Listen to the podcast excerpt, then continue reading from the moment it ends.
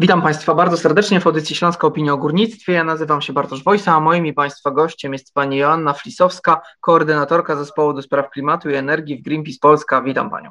Dzień dobry.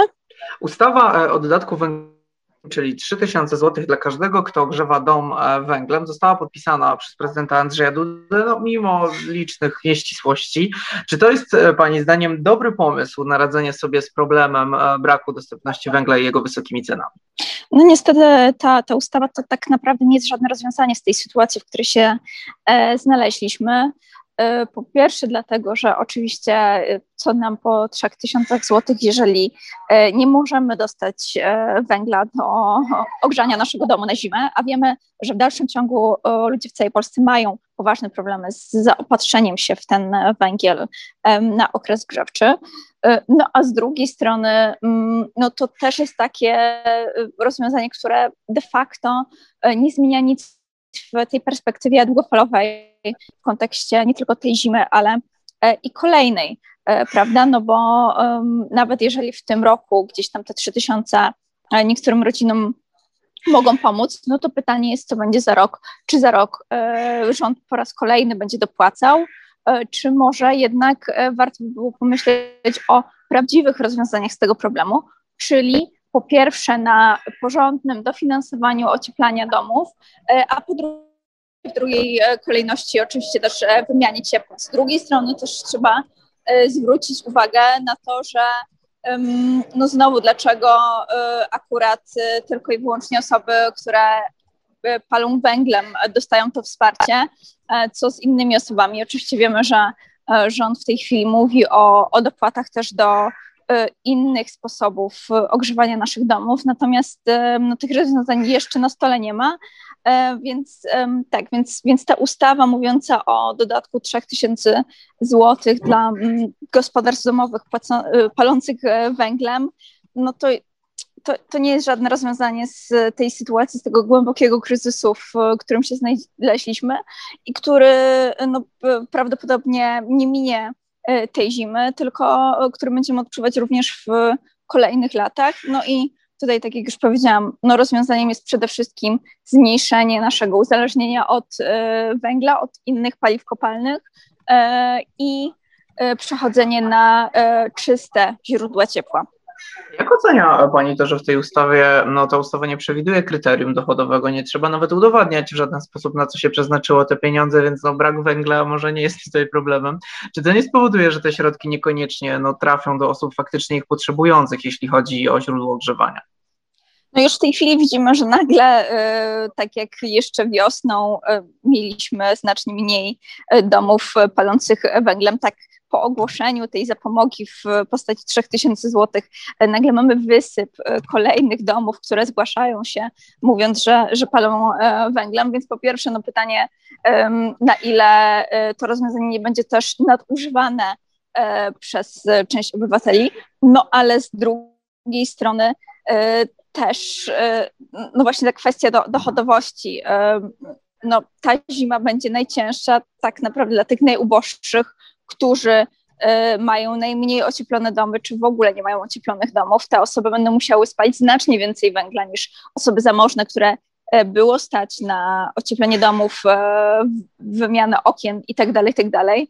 No i tutaj też wydawałoby się, że to wsparcie no, powinno być różnicowane w zależności od dochodów um, poszczególnych rodzin. No i tego oczywiście też um, brakuje w ustawie zaproponowanej przez rząd.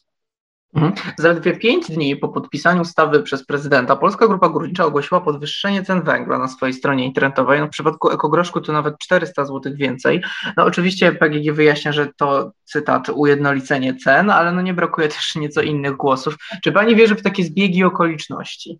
No tutaj nie chciałabym e, oceniać, natomiast e, faktycznie te zbiegi okoliczności są dość dość ciekawe, y, tak bym to, to określiła. No i z drugiej strony, no właśnie, cały czas y, jakby ten problem to jest kwestia z jednej strony dostępności węgla, a z drugiej strony ich cen. Osoby, które są niezamożne, które mają nieocieplone domy, będą musiały wydać nawet paręnaście tysięcy złotych na najbliższy okres grzewczy i bardzo wielu ludzi tak czy owak nie będzie na to stać niezależnie czy dostaną te, tą trzytysięczną zapomogę od państwa, czy nie. Widzimy to po cenach również węgla z PGG. No i co gorsza, no, wydaje się, że ta sytuacja wcale się nie zmieni w przyszłym roku, tylko te wysokie ceny będą się utrzymywać w dłuższej perspektywie. Zostając e, przy zaskakujących e, decyzjach, no rząd szuka różnych rozwiązań problemu, z którym teraz się mierzy. Jednym z nich jest na przykład rozporządzenie Ministerstwa Klimatu i Środowiska w sprawie czasowego zawieszenia zasad dotyczących jakości norm paliw stałych, no czyli de facto ponownego otworzenia furtki do palenia w piecach węglem niskiej jakości czy mułem kopalnianym. Czy to nie jest przypadkiem wywieszenie białej flagi przez rząd i pogłębienie innych problemów, chociażby smogu? Mówił tutaj, rozmawiał ze mną ostatnio przedstawiciel polskiego alarmu smogowego, który mówił, że to, to cofa wszystkie te starania, o które walczyliśmy przez ostatnie lata. No niestety dokładnie mm, tak to wygląda. To znaczy, z jednej strony oczywiście to czasowe zawieszenie przepisów związanych z standardami e, węgla e, przyczyni się do pogorszenia e, jakości powietrza tej zimy. Będziemy znowu borykali się w znacznie większym stopniu e, ze smogiem. Z drugiej strony, no to pokazuje po prostu w jakiej sytuacji e, jesteśmy, to znaczy e, dlaczego są znoszone te standardy przez rząd? No dlatego, że po prostu nie ma węgla dobrej jakości, którym można by byłoby palić tej zimy. No, to, to jest takim najlepszym dowodem tego, w jak tragicznej sytuacji się w tej chwili znajdujemy. No ale z drugiej strony, no niestety, y, biorąc pod uwagę właśnie niedobory węgla, a z drugiej strony ceny tego węgla, no to oprócz y, tego, że ludzie będą palić tym węglem najniższej jakości, tym bardzo zanieczyszczonym węglem, odpadami węglowymi wręcz, no to z drugiej strony, no myślę, że będzie można się spodziewać też wielu rodzin, które po prostu będą palić czym popadnie, bo na nic innego nie będzie ich stać. No i y, to też będzie się przyczyniać y, najprawdopodobniej do znacznie pogorszonych, e, znacznie pogorszonej jakości powietrza. E, tej zimy, która nas czeka, niestety. Mhm. Premier Mateusz Morawiecki w rozmowach ze związkowcami oczekiwał ostatnio z jednej strony realizacji górniczej umowy społecznej, e, która nadal, przypomnijmy, nie doczekała się notyfikacji Komisji Europejskiej, no i zakłada ona zmniejszenie wydobycia węgla w kopalniach, a z drugiej strony mówił o tym, że to wydobycie trzeba zwiększyć, co, jak mówi strona społeczna, jest przecież niemożliwe bez inwestycji w kopalnie, no, chociażby samych pracowników. Czy te działania rządu nie wydają się Pani sprzeczne? No, to są takie działania chaotyczne, bez żadnego składu i ładu, tak na dobrą sprawę. Znaczy, e, po pierwsze, też musimy podkreślić, że jeżeli chodzi o te plany zmniejszania wydobycia w polskich kopalniach według e, tak zwanej umowy e, społecznej, no to to jest zmniejszanie wydobycia dopiero w perspektywie za kilka lat, a nie w tej chwili, więc, więc nawet jeżeli chciano by wdrażać e, tą umowę w takiej formie, w jakiej jest, no to to nie będzie miało wpływu na sytuację w tym roku, czy w przyszłym, czy, czy jeszcze w kolejnym tak naprawdę. Z drugiej strony ten węgiel, którego nam najbardziej brakuje, to jest ten węgiel um, o specyficznych parametrach, który importowaliśmy z zagranicy z powodu, dlatego że po prostu w Polsce e, takiego e, węgla nie mamy.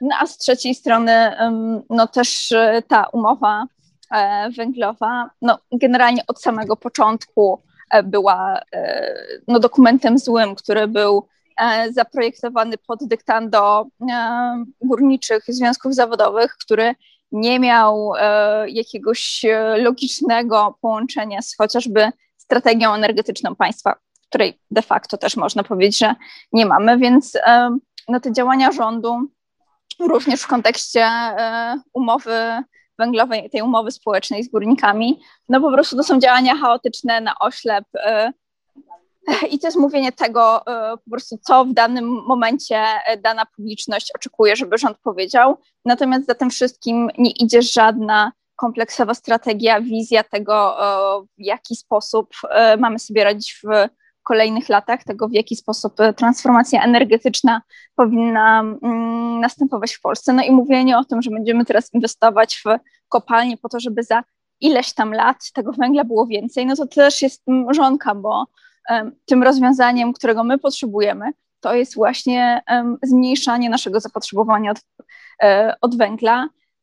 wsparcie efektywności energetycznej, wsparcie ocieplania domów, tak żebyśmy tego węgla po pierwsze czy innych paliw kopalnych potrzebowali jak najmniej, a z drugiej strony jak najszybciej e, musimy zastępować je e, tymi czystymi źródłami energii, chociażby w postaci pomp ciepła. Więc tutaj mówienie o tym, że nawet na chwilę będziemy zwiększać to wydobycie w polskich kopalniach poprzez nowe inwestycje, no to jest po prostu droga donikąd i wyrzucanie e, kolejnych e, pieniędzy w błoto, zamiast zainwestować te pieniądze do tego, żeby wesprzeć e, obywateli właśnie w takich długofalowych rozwiązaniach z tej sytuacji, które faktycznie będą w stanie doprowadzić ludzi do mniejszych rachunków za ogrzewanie.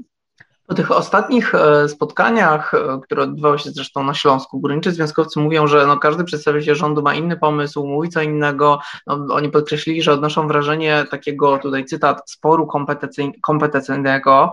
E, no i minister Anna Moskwa przekonuje na przykład, że sprawa z węglem jest pod kontrolą, że surowiec zostanie w porę importowany, choć są też takie głosy, że nasza przepustowość portów na to no nie pozwoli i zabraknie nam tego czasu. Czy Pani zdaniem rząd zdoła się uporać z tym wszystkim w porę i czy dało się wcześniej jakoś lepiej do tego tego wszystkiego przygotować? No myślę, że na pewno e, można było się przygotować lepiej. O tym, że będzie problem z e, węglem, tak naprawdę e, to można było przewidzieć już w lutym, kiedy zaczęła się wojna, kiedy wiadomo było, że tego węgla z Rosji w którymś momencie może zabraknąć. No i zresztą widzieliśmy to z różnych przecieków medialnych, że już wtedy e, poszczególne ministerstwa zaczynały zwracać na to uwagę. Natomiast e, no niestety dopiero w lipcu ktoś skupił się na tym, na tych informacjach i nagle mamy wtedy takie awaryjne wezwanie do zakupu węgla. No, myślę, że to też się nie wzięło znikąd, tylko z tego, że po prostu jest problem i jest obawa, czy tego węgla zabraknie. Z drugiej strony my jako Greenpeace, nasi analitycy, Ostatnio przeanalizowali również e, kontrakty gaz, e, te, e, te zabezpieczone przez PGNiG w Polsce. No i z tych publicznie dostępnych informacji również wynika, że tak naprawdę tego gazu może zabraknąć. Więc no, ja bym tutaj nie wierzyła rządowi na słowo w żadnej sprawie w tym, w tym momencie. Tylko no, zobaczymy. No, miejmy nadzieję, że tak naprawdę ta, ta zima nadchodząca będzie łagodniejsza, no i że jakoś sobie poradzimy. Pytanie, e, jakim kosztem? E, no i obawiam się, że tutaj między innymi będą to na pewno koszty zdrowotne, które e, poniesiemy najbliższej zimy. I tak na koniec, Pani Janno, podsumowując naszą rozmowę, czy grozi nam ubóstwo energetyczne, czy to przesadzone wróżenia? Ja myślę, że już gdzieś w tym ubóstwie energetycznym jesteśmy. Oczywiście nie, nie każdy Polek, Polak czy, czy Polka.